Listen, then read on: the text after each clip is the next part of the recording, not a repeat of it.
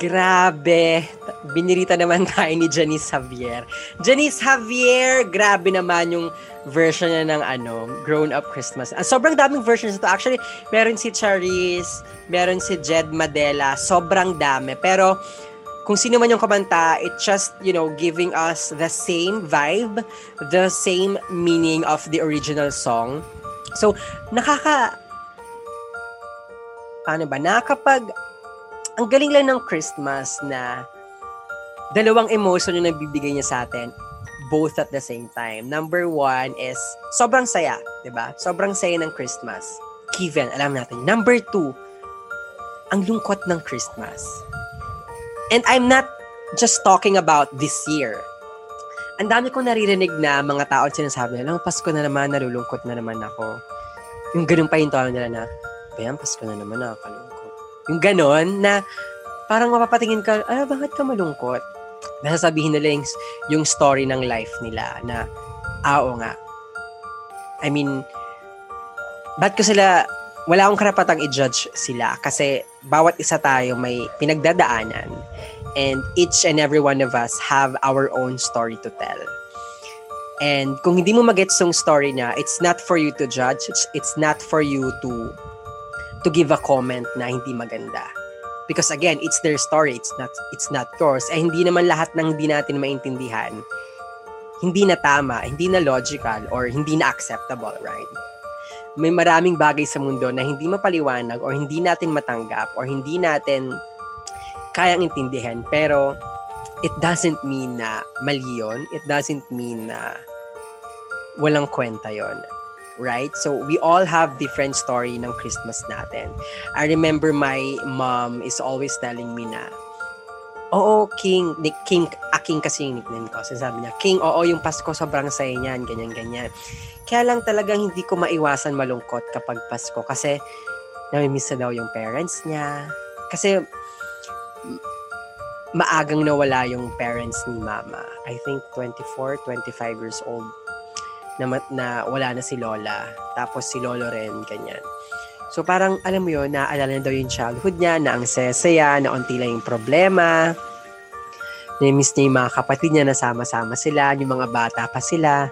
Namimiss niya yung yon yung yung parents niya, yung yung ganung moment lang, 'di ba na ang galing lang ng Christmas na nabibigay niya yung dalawang feeling na yon at the same time na masaya ka pero sa sobrang saya mo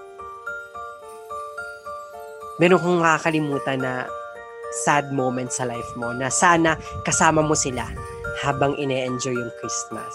'Di ba? Ang galing lang ng ganong magic na binibigay ng Christmas. So again, this episode is just telling you na we all have different side of Christmas. We all have our own Christmas wish list. Sabi nga sa kanta, grown up Christmas list. We all have our grown-up Christmas list ka-tables. Na iko-connect ko yun sa sinabi ko kanina na lahat tayo may iba't ibang story. Sa Pasko, lahat tayo may iba't ibang story ng buhay. Kaya we don't have the right to judge anyone's Christmas list kung ano man yung inihingi nila. Kung ang inihingi nila ay simpleng coffee lang, ang inihingi nila simpleng pamasahe lang to a certain place para makasama yung family they have their own story. I hope we respect their list, their grown-up Christmas list. And na-realize ko rin while recording this episode na totoo nga naman na parang patanda tayo ng patanda. Nag-iiba yung Christmas list natin. Well, of course, um, obviously, because nag-iiba yung priorities natin, nag-iiba yung perspective natin sa life. Pero come to think of it, parang every year, nagbabago yung Christmas list natin. Not on the material things, pero kasi nag-iiba rin tayo ng dreams, nag-iiba tayo ng tinatahak sa life. I remember myself wishing na sana this year, more travel ako with family because for the past couple of years, I've been traveling with my office mates and with my friends and not so much with my family. So if you remember, dun sa first season 2 episode namin ni Anthony and Wonka, I mentioned na one of my priority this year is to travel a lot with my family this year. Pero given the scenario, given the circumstances, hindi talaga kinaya. So I guess next year feeling ko mag-iiba na naman yung list ko because iba-iba iba yung naramdaman ko ngayon, iba yung na-experience ko this year. So siguro ang magiging wish ko next year which uh, I'm not 100% sure kung ito ulit. Kung ito talaga is alam mo yun siguro long life na about life na talaga eh, 'di ba? Uh, long life, um, healthy body, fitness and everything. And of course, um, vaccine. so alam mo yun, paiba-iba tayo ng list na hindi natin pwedeng i-judge.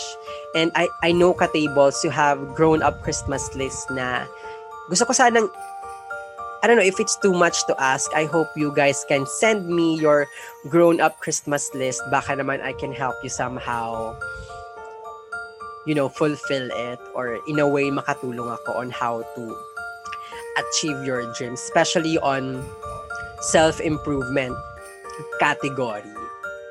Na I'm not saying I'm I'm an expert to, you know, being to improving myself, but again, the whole point of this podcast is to help all of us together, help each other, me, you, help each other, and solve or figure out work and life one episode at a time. So I guess we've come a long way.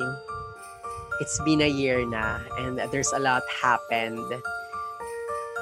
So I guess I'm pretty confident now we learned a thing or two on this journey with all of you katables. And I hope next year, isama kayo sa grown-up Christmas list ko this year. Next year, tayo-tayo pa rin ng magkasama and next year, mas lumaki na yung table natin at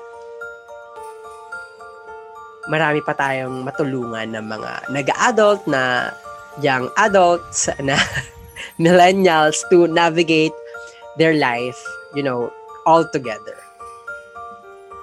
So now, speaking of maturity, I am browsing the Twitter And sinerch ko yung hashtag maturity and let's define maturity. Um, sabi dito, ice cold fact ni hashtag final level. Ice cold fact. Everyone is not gonna like you. Everyone is not going to agree with you. Everyone is not going to understand you. Everyone is not going to take care of your problems. I accept I accept this fact and I'm perfectly cool with it.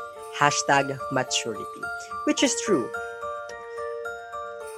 Especially this year, ang daming problema na hindi naman, ang daming problema na dumating na hindi natin ina-expect. And yet, kinakaya natin. Ang daming problema na dumadating pa na hindi natin kailangan i-please ang lahat para lang ipakita na kinakaya natin or ipakita na okay tayo, na tumutulong tayo. You know what I mean? Kasi again, matured na tayo. We don't have to do that. If alam natin sa sarili natin na we are helping or alam natin sa sarili natin na tama yung ginagawa natin, That's it. We don't have to prove anyone or we don't have to prove anything now we are doing good. Because again, everyone is not gonna agree with you. Everyone is not going to understand you. We all have different stories to tell. And let's just accept that and be perfectly cool with it. Sabi nga ni final level. Hashtag maturity. Sabi naman ni Erol Notex. Um, all I want for Christmas is peace of mind. Hashtag maturity. Yes, Erol, we are all agreeing with your tweet. What we need right now is peace of mind and a lot of money. peace of mind, yes. Totoo, no? Na parang pagpatanda ka ng patanda talaga. Pag nag-adult, pag nasa adulting stage ka talaga one of your